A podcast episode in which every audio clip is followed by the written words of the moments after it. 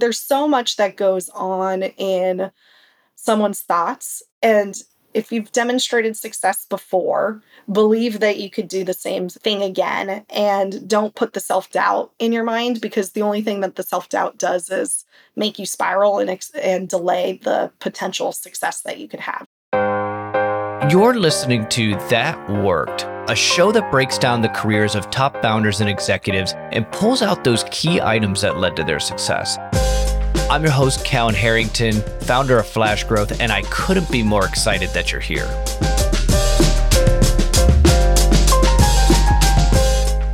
Welcome back, everyone, to another episode of That Worked. This week, I'm joined by Julia Regan. Julia is the co founder and CEO of RxLightning.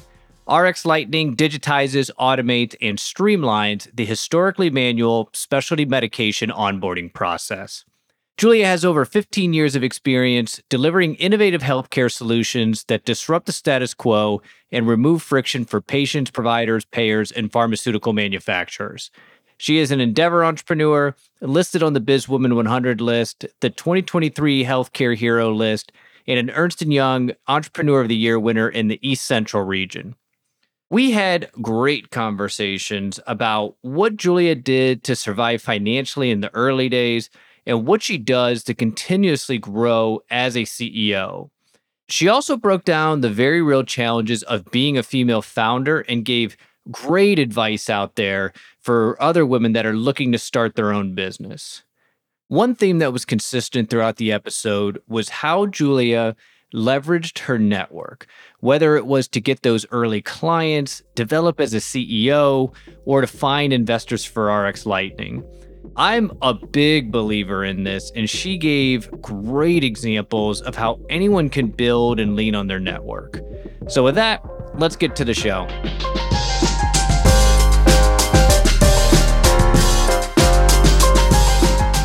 Julia, welcome to the show. Thanks for having me. I'm excited to have this interview, and a lot of that comes with this story. Tell me about the Mira Awards.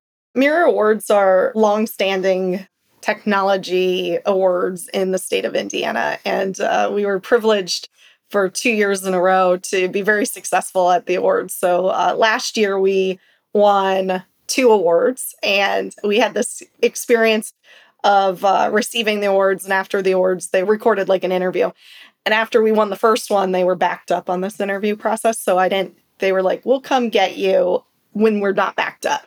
And I was like, okay, never thought anything of it. Well, we won a second one, so they waited to do the interview until after it. So we went into the Mira Awards this year, and my team and I really don't like to lose. We're very competitive people. So we were nominated for three awards. We know how challenging they are to win. I was a judge this year. Everybody that's nominated could win the award.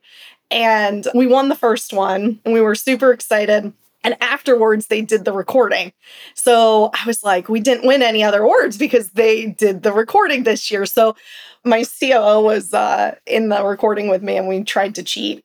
So I'm like telling him to turn around, like while I'm being recorded and mic'd up, look at the awards. Like we leave and he's like, no RxLightning on any of the awards, so we didn't win anymore. So I started, you know, drinking pretty heavily because I was celebrating we just won, and I'm with my team and their spouses, and we're celebrating a great year, and it's important to do that. And I might have been double fisting at the, the time.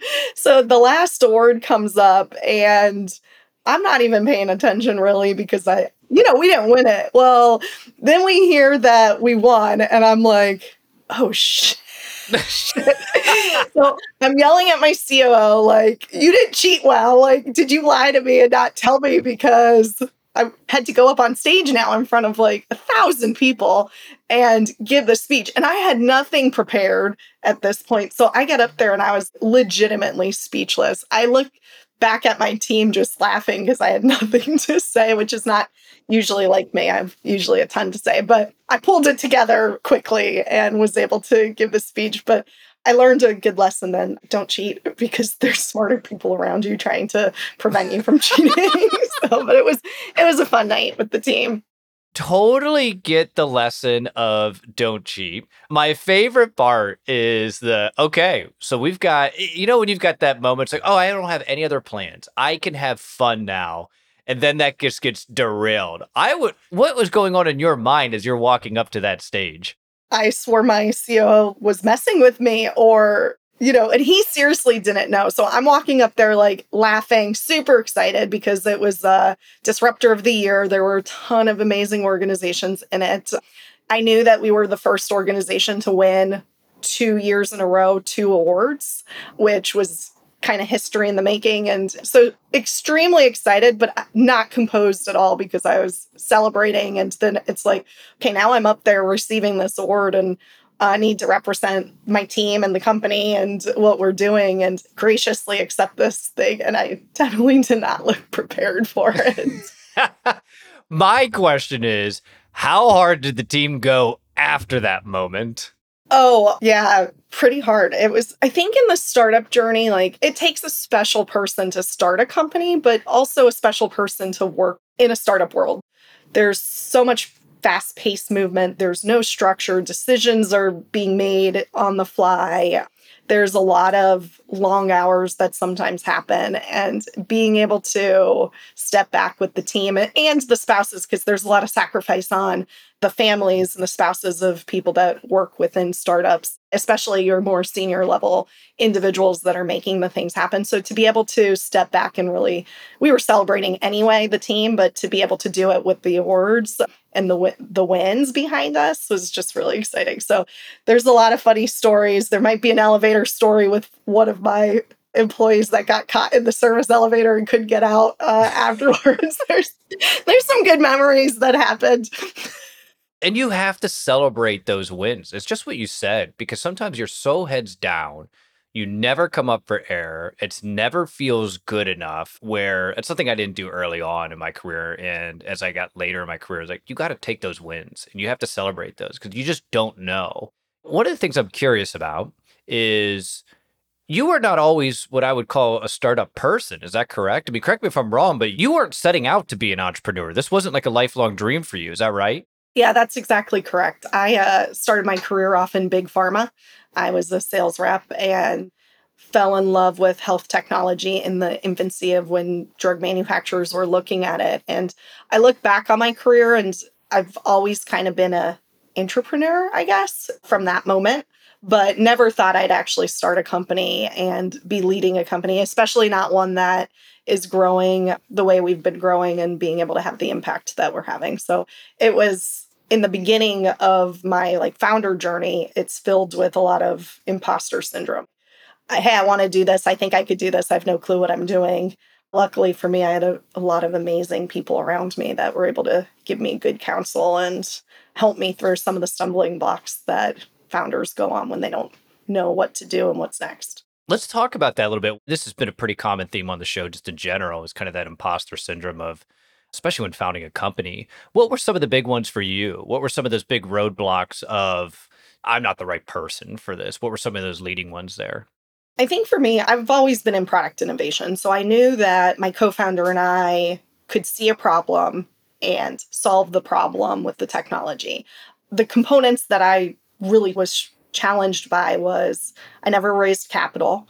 I never really fully owned revenue generation and commercialization. I realize now today I'm really good at it and I've actually done it my entire career. I just didn't label it as commercialization or sales. I looked at it more as like a CME support role, but those were two components. So like the financial and the revenue component was I don't know anything. Like I remember when I first raised our capital, I didn't know what a note or a safe or price round actually meant and trying to make decisions around well how much capital am i going to raise? Or why am i going to what method or vehicle am i going to raise the capital under? And will it get me to where i'm able to raise more capital or get to profitability? And not having any knowledge on what the right direction is or support around that because i started the company right before the world shut down with covid. So i was cut off from the startup ecosystem until I got into two accelerators, the Vote Accelerator locally and then uh, Accelerate Health, which started shaping some of those thoughts. But it's really easy to just go back and say, like, I don't know what I'm doing right now. And I'm faking all of this. And luckily, I think I faked it pretty well. And But today I look back and I was like, so I was so clueless, but that's okay. How did you get over that? How did you because a lot of things that you're talking about, right, is how is this capital going to affect the cap table or the ownership situation? What did you need to do to learn? How did you start to figure that out? I think I just kind of ran towards the goal. I knew I was personally funding the business. My co-founder and I I wasn't getting any money. My co-founder took a huge pay cut. We got a grant up front of $25,000. We had our first contract that was $25,000. So we had 50 grand of money and most people aren't independently wealthy when they start a company. So we had timelines that we set that we needed to raise capital for. And I just kind of picked a number. I decided to raise a million dollars in the form of a convertible note and priced it. And luckily for us, I had great people around me that started doing introductions to their network. And I had other successful founders and advisors in the industry that knew me. So I was able to start getting some angel investment. It also helped that our product launched and we had large revenue contracts in the works. So when that happened, we were able to secure our first strategic investor who actually they have a venture fund. It just kind of worked out, but going through it, I just knew I had that end date of if I don't raise capital by this date, it doesn't matter the idea or the thought we have because I'm not going to be able to execute it on it because I have a family and need to go make money to support the family. So it was like I had no option but to figure it out and fake it like I knew what I was doing. And fortunately for me, people believed in me and saw that I could learn some of the aspects that I didn't know. Talking about that a little bit in the runway that you had, did you have I'm going to do this for X amount of months. And at the end of that, I'm done. If somebody else wants to take this over, great. But I can't do that. I know for me, I did something very similar. I'm so bad at jumping. If I try to go into the shallow end and walk out to the deep end, I can't do it. I've got to jump straight in the deep end. Otherwise, I'll never do it. And that was for me starting a business to the T for you, how did you establish what that runway was going to be? Was it more, here's my cash flow, here's my family expenses, I've got until X date. If I don't do it by then, shows up. What did that look like for you? I had a consulting gig, I guess, that was originally six months. And then it ended up being extended to nine months. And I knew that I had between six and nine months to raise capital from starting the business. And we raised the full million in a, about 30 days once I knew what I was pitching and raising the terms of. And we luckily raised that right at that eight month mark. I also knew that we had revenue contracts being executed too. So as we went through that end goal, like that could have shifted a little bit without giving up the company, but there would have been nobody to sell the company to or the business because there was no business or an idea and a concept. And the technology was being launched. And we incorporated in January of 2020 and we launched our first product in January of 21. So, and we signed our first customers in October of 2020. So, there were lots of moving parts that probably would have pushed it. And I didn't realize how scary it was until looking back on how actually scary it was. Because you're in it you're just like okay i've got to move and i've got to figure this out. And luckily we were able to figure it out and it's the foundation of who we are today and a lot of the success that we've had. That's been one of the most interesting things for me. The first week i'm like what are you doing? This is the stupidest idea you've ever done. I need to go get a job. And then for whatever reason that just dissipates. Every day you know it's the risk hasn't changed. It's just every day it's been all right, well, I don't know. I guess if worst case scenario is I'll get a job if this thing fails. One of the things that I'm super curious about is you got clients fairly quickly before raising any capital or anything else like that. How did you get those first couple clients? Dumb luck. I've been in the industry for my entire career. So, fortunately, our product was going to hit product market fit because I never would have left my cushy job to start a company if it wasn't going to going to potentially work. And because of that, a lot of industry relationships that I had and connections just kind of fell into place and because of it, we were able to demonstrate hey, here's a really big need. This is what we're doing. We think we could solve it this way.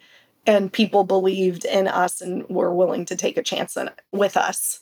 And I look back and we secured those contracts very quickly and they're still customers and clients of ours. It, things have evolved since then and we've grown and expanded what we're doing um, pretty quickly. It was a very exciting early journey. I remember our first contract in healthcare, you've got to have a lot of security assessments and certifications. So HITRUST is one of them. There's SOC 2 and ISO that you could do. And you usually, when a large company is partnering with you, you have two weeks to give the assessment and answer the security questions to see if they'll approve you as like a vendor or client. And our product wasn't even in market. Luckily, my co founder, Brad, and I uh, have been in the industry forever. So we kind of built our platform with these parameters and framework in mind. But I remember scrambling, like, okay, we have two weeks to submit this, but we don't have anything we're starting with. And I had to literally in two weeks develop our whole security framework and implement it and then respond to these questions. And somehow we passed it with flying colors because of the background and the experience that we both brought into the organization. That's such an advantage because otherwise, because so for if, if people aren't familiar with it, especially any any kind of enterprise deal or if it's in healthcare, insurance, fintech, something like that, financial services company, you get these ridiculous security questionnaires. They're all different. 200 questions. Yeah, one healthcare company security questionnaire looks like is totally different than somebody else's. There's some overlap, but they all want it in a different way. And you answer if you can answer yes or no, but they want an explanation on most of these. And if you don't do what you just did, you put NA. They don't love it when you put not applicable on those security questionnaires. So that's one that people, I think, what was it that led you to really start to think about that from the beginning? Was that just the industry experience? And it's like you've dealt with this, so you knew it was coming, or what did that look like? It's a standard that you need to go through. So we knew very early on we had to go get HITRUST certified. Now, the crazy thing is, for perspective, is we started basically building our security framework in October of 2020. We just officially got certified, I want to say within the last 60 to 90 days, because it takes a ton of time to go through it. It is a beast. God love Brad. And it is very expensive because a company can't go do it on their own. You've got to work with consultants and then you've got to get an auditor. And it's a very costly thing. I think we've spent over $200,000 getting to the point. It could even be more. I don't want to look at it, but getting to the point to have that certification to say yes your technology is secure and you're going to protect your patient information and nothing's going to happen to that because it's privacy and security parameters. Do you think that was probably one of the biggest benefits of coming from the industry into this? If not what were some of those other ones? If i understand it you were at big companies and then you kind of progressively went to smaller companies before finally going out on your own. I guess the follow-up question to that is how did that help you to then start your own company?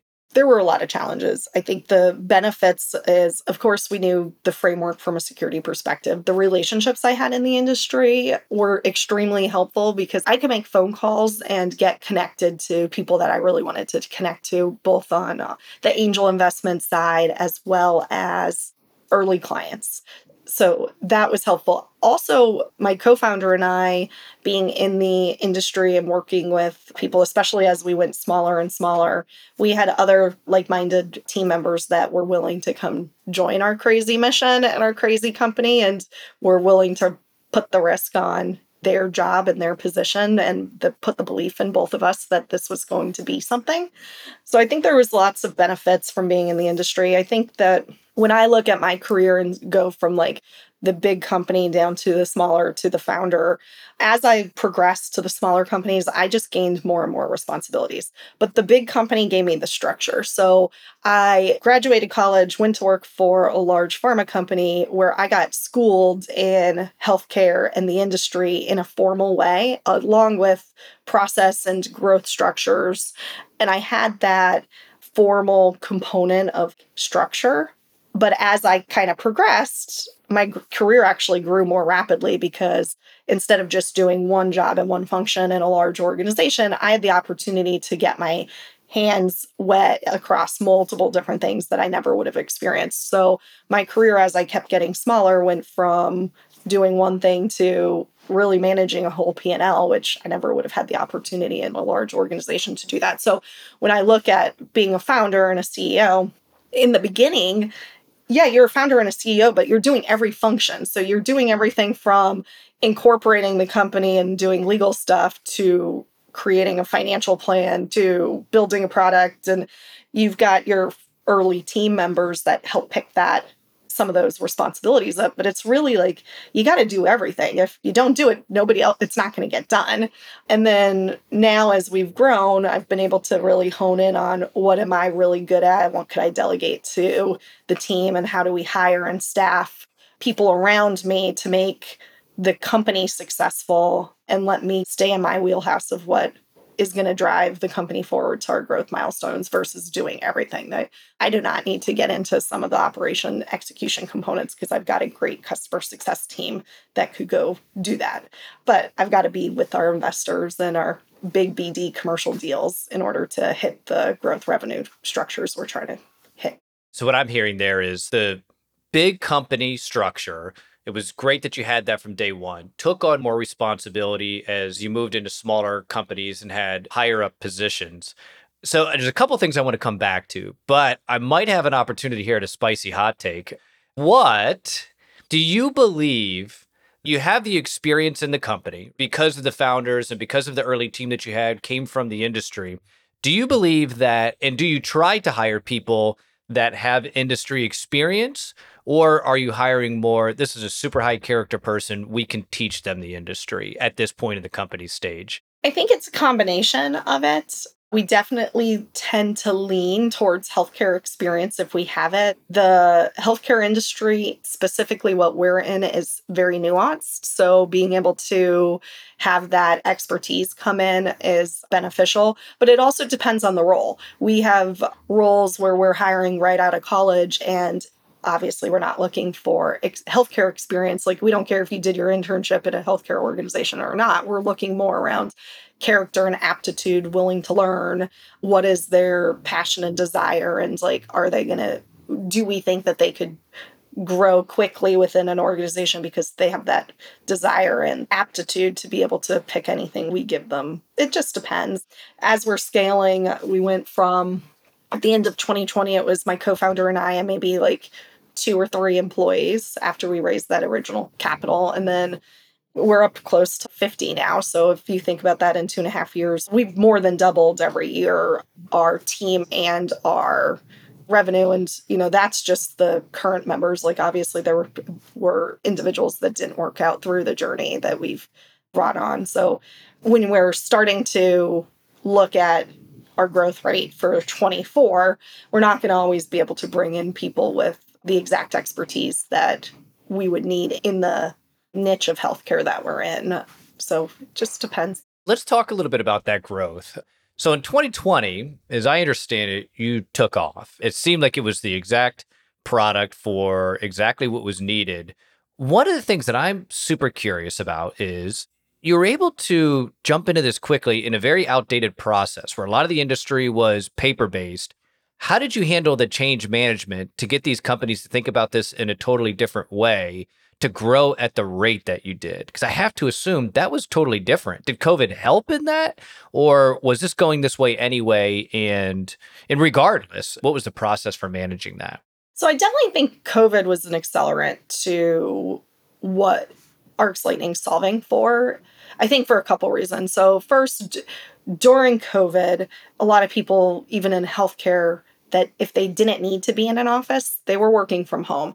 So when you're working from home and you're using paper, it brings up a lot of those same security issues that you have around PHI and paper information disclosing confidential info to people that shouldn't have access to it. So that was one. The second one is when you're working from home, now you're not centralized with your other stakeholders in the office. So when you're doing paperwork and you need a patient to sign it and you need the doctor to sign it and you're all dispersed, how are you going to get those signatures with paper? You're going to do snail mail or you're going to do faxes and people don't have fax machines, so you revert to snail mail. So when a technology solution is coming and saying, hey, we have a process that you don't need to use this paper, and you could communicate in real time with multiple people across this journey that are needed to gather something that would potentially take weeks in minutes, it becomes helpful. I think that we built the product mostly that first year of COVID. The 21 is that time where we were starting to reintroduce of the world what is the new normal in this COVID world. And people were still fragmented and decentralized, which helped our technology be a solution point to it. Now, I think that there's healthcare systems and providers because of COVID are in a position that they're not necessarily generating a ton of revenue. So they're looking at cutting costs and saving money. And when you're doing things manually, you just have to staff it with more people. So when you have a technology solution that's free that providers could use that makes their people more efficient, it helps with their cost reductions. And there's some of that that kind of happens. It feels very much like this is almost kind of an Uber situation. And what I mean by that specifically is nobody liked riding in cabs. Like I've never heard anybody like, "Oh, that was a really good cab ride." And Uber comes around, it's like, "Oh, this is a hundred times better." What I'm hearing when you describe that, trying to get multiple signatures from multiple different parties that are not all in the same office to get that and do that via paper, that sounds terrible. Was this just kind of this situation where everybody was, we got to do something different, but nobody wanted to do anything about it? Yeah, I think that that's similar. Like when I started the company, specialty meds, I knew that it was paper processed. I knew it was a mess. I knew it was a growing market. And there were other organizations that took manual paper based processes and solved it. So, Cover My Meds is a terrific example of a organization saying, "Hey, there's a manual process that we could solve for PA across all types of medications." And when you look at Cover My Meds, especially being in the healthcare technology, it's a huge success story. It's a beautiful unicorn, but even more than being a beautiful unicorn, it solved a major problem and it works. And now it's part of McKesson and it's a huge staple organization, especially in the Midwest. So similar things have been done. RxLightning is kind of taken other paper processes around what Cover My Meds did and said, if they could go do this, there's still a need. And with the specialty medications growing so rapidly, we were able to create this end to end process that took all these different paper based processes and make it in, into one platform. So I think that there was a lot going on. I, we were going to start, COVID kind of accelerated the need for some of these processes to be put into a technology solution, but we would have tackled it anyway. And I think that the growth potentially would have happened regardless because who likes to fill out paper forms? In healthcare, there's probably so many more components that could be automated and made digital. And I think that's one of the reasons why I, love healthcare technology. It's in such an infancy in its career and it's so complex and there's so many things that you could go solve for. It's just what are we going to solve for? And then really what's the right commercial model to create rapid growth, which is why we don't charge our providers to use our platform and why we partner with the pharmaceutical companies and the specialty pharmacies and different destinations to drive the revenue because they're really benefiting the most from it. So if I'm hearing what you're saying is this problem was going to it, it was already coming to a head anyway, but COVID was like, okay, now we don't have a choice. Like we already know we need to do this. Now we, it's a must. We don't have a choice. We have to do this. But regardless, the company grew like crazy and you were in the best position to take advantage of that. But still, really tough to have that type of growth that quickly. One of the things I'm, I'm interested to hear is how did you have to grow as a founder and CEO to help continue to take the company in the right direction? I learn something every every day new about running a company and what it is to be a founder and being a CEO. I think that with the rapid growth, I was forced to accelerate the openness to learning and growing. Um, I'm really transparent with the organization about everything. With that, I'm also really transparent with myself and my advisors and the network of people that I've surrounded myself around. What am I good at? What am I not good at? What do I need to grow in? How do I grow in these things right now? Because we're growing up as an organization, and I'm I'm really trying to hone in on how am I as the leader and what do I need to do differently now that we're going to be 50 person company versus a 20 person company? It's very different. And how do I come off of, across the organization? And just for me, it's really been network. Luckily, I've been involved in a lot of networks. So, like in the Endeavor Network has been phenomenal. Just this local startup community has been terrific. We have amazing investors that are willing to help coach and mentor me and put me in contact with other founders that could have been there and I could learn from. And then I'm a big proponent of reading books. There's so many good books out there. And some books I'll read cover to cover and I'll be like, okay, that was a quick read. It had good information, but it's not something that I'm really going to implement. And then there's some books that I'm like, this is a book that I'm going to take probably a month or two months to read because it has so much information in that I really need to digest. And you don't take everything from it, but if you could start kind of layering in learnings from other people that have been successful and then create my who I am as the CEO and founder and what my brand is. And hopefully it could get us to the next level in the organization. But I think for me, I'm always really looking at the company and the growth and what we're trying to do in the industry and putting that above myself and making sure that I'm the right fit to the, to continue to lead it into the next evolution of growth and being open to whatever feedback I need to get us to that next level. And luckily with that approach, I've been able to continue to grow and evolve as a leader. I think that's excellent advice, right? Is have that self awareness to say, okay, here's where I need to improve. Do everything you can to improve, and see, am I still the right person to be able to do this? Am I enjoying this? Am I having fun at, at what I'm doing? I think that's such good advice. What were some of those big challenges that you faced? I mean, you did all this very quickly and raised all this in a smaller market in Louisville.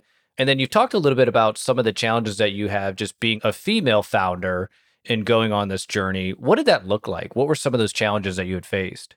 I think female founders in general, if you look at the statistics, not just females, it's female and minority founders that I think have very similar statistics, but there's just not as much opportunity to raise capital. It's most female founders with maybe 2 or 3% of the population of founders that have been able to raise capital. And when you start looking at multi-million dollars of capital it's even less significant. But on the flip side of it a lot of the female founders are the most successful too when you look at the numbers and um, the exits that occur and the amount of capital that they're able to raise. And i think that some of that has to do with a lot of women just aren't going to take the challenge of starting a company because the odds are kind of stacked against them. I think I was probably too naive when I started the company to know that fact or to actually believe it's true. But when I think back around the journey, fortunately, I have amazing investors and advisors and organizations that are supporting me that do not care if I'm a female, if I'm white, if what my demographic makeup is. They just look at me for the skill set I bring, the knowledge I bring, and the way RxLightning is. But that's not everyone. There's been investor meetings that I've gone into, or that you very well could feel that I was being judged for being a female and a mom. I had one conversation that I recall very vividly, and the question basically was posed to me Julia, you started a company during COVID and you know, you're a CEO and a founder and a mom and a friend and a, a sister and all these things. Like, how'd you do it? And I was like, would you frame up a question like that to a man? No, you would never think to frame up to a man that you're a dad. So why is it acceptable that you're framing up to me as a, a woman that I'm a mom? Yeah, we have children. We should be able to be a founder and a parent at the same time and manage appropriate balance for success.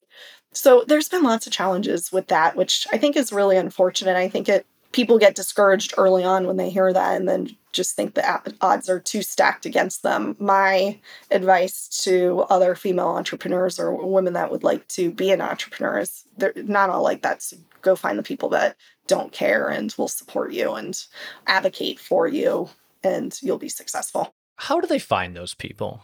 I think that it's a lot about network. I look at it early on, I got into those first accelerators and I had so much community support around me, and everything has extrapolated from that. So we raised our first million dollars. There's angel investors that met me through those accelerators in it. And then I ping ponged with some of my other network. But when I did our first round of equity financing, which I raised the million dollars in 2020 and then I did my first priced round in April of 21. I met them on the demo day with the one accelerator. And then they introduced me to another one of my investors and another investor. And our current lead I met through the network of investors. So once you find, whether it's from your advisors or your entrepreneur network, there'll be people that could connect you to those other people. And you just have to, it's a network game. Every conversation that you have, you don't necessarily know what the outcome will be. But if you approach the conversation of genuine interest and exploration, you just don't know what's going to come out of it. So I was very fortunate because I don't know if I sought out to methodically do that, but I got plugged in. And then because I was plugged in, people plugged me in with the right people that had that right mentality. Now you find people that are bad eggs through that too, but I think that's the biggest advice. Tap into the network, be open and listen to them. And then it's up to you to run that network through because you can't rely on the person making the intro. Then you've got to do the legwork on the next step. Yeah. And so many people don't. And it's one of the biggest misses because I get asked all the time I'm looking for kind of my next position or I'm looking to whatever, start a company, doesn't matter. It's network. If you're going to start a consulting company or anything like that, like you're going to get your first clients from networking, period. I love the way that you started out your career or your founder journey of consulting while you're building more of this long term goal. It's such a good way to manage cash flow because not everybody can take this risk and have zero dollars for most people can. I would say most people can't operate on zero dollars for a very long time. Either they're previously rich or they're super, super young and great if you're in those positions. But if you're not, that consulting and using services revenue to fund kind of that bigger goal is such a great way to do it. What comes next for yourself? What comes next for RxLightning? What does that look like? We just closed our Series A, so we're really focused on getting the board and the next generation of our strategy and growth not only set up and formed but executed on. I think that for us that comes really down into two things. Deployment of capital to hire the best talent to help us execute on what we've already been able to achieve and two is driving our provider footprint as well as our commercialization. So, really taking our growth to the next level to make sure that we could achieve what our mission is. At the end of the day, we are very mission oriented. The fact that in healthcare, people could be prescribed a hundred thousand dollar medication and it could save their life and they have no clue what's going on and it could take them weeks to get on it. We as an organization find very, very unacceptable. So for us, we're staying rooted in how do we achieve our mission and help patients get on these therapies as affordably as possible, as quickly as possible. And build that means hiring the best talent, building the best product, working with multiple stakeholders in the industry because one organization can't achieve that because it is so complicated. So forming those relationships and partnerships that we need to to take us to the next level. And then for me, I'm just trying to really enjoy it and focus on what I'm really good at and what I need to do to take the company to the next level and get out of my team's way because I've hired some amazing people that they could do the role much something that I was doing before much better than I could do. So just focusing on leaving them to do their job and me take the company to the next level by doing the things that I'm really good at. The biggest theme that I heard in all that was just that laser focus. And when you talk with any of the companies that are just beyond successful, that's probably the biggest theme. It doesn't matter how big they are, they're just laser focused on what that goal is. And it's it's been such a big one. So, not surprised to hear about the success that you've had. Last question I have for you is if you could have a conversation with your younger self, age totally up to you, what would that conversation be and what advice would you give them? I don't necessarily know what age I'd go back to, but it's probably a theme at any age and something I probably still need to tell myself today. I think the biggest thing is if I'm focused on a goal and want to achieve it, just to believe that you could achieve it. There's so much that goes on in someone's thoughts. And if you've demonstrated success before, believe that you could do the same thing again and don't put the self doubt in your mind because the only thing that the self doubt does is make you spiral and, ex- and delay the potential success that you could have. So I think a lot of people not only don't they celebrate successes, but they don't acknowledge the successes that happen. So acknowledge them, believe that they're going to happen, and don't do the self doubt and don't do the negative thought. I think that's the biggest thing I tell myself. And, you know, I still tell myself it because it's very easy to naturally be like, oh, well, I had all this success, but am I going to have the success to take it to the next level? Like, you have to have the belief that you're going to do it or you're going to just spiral and not, or you're just going to waste time. So many of those roadblocks are totally artificially put from our own minds and our own self limiting beliefs. Um, I love that advice. Julia, this has been a blast. I, I appreciate coming on the show. This has been so much fun. Yeah, thanks for having me. It's been a great hour of my day. I hope you enjoyed Julia and I's conversation. I loved hearing all the examples of how Julia leveraged her network. It's a cheat code if you want to move fast. If you want to learn more about Julia, you could find her on LinkedIn in the show notes. Also, if you like this episode, you could find me on LinkedIn to let me know. And if you really want to support the show, a review on Apple Podcast or Spotify is very much appreciated. Thanks for listening, and I'll see everybody next week.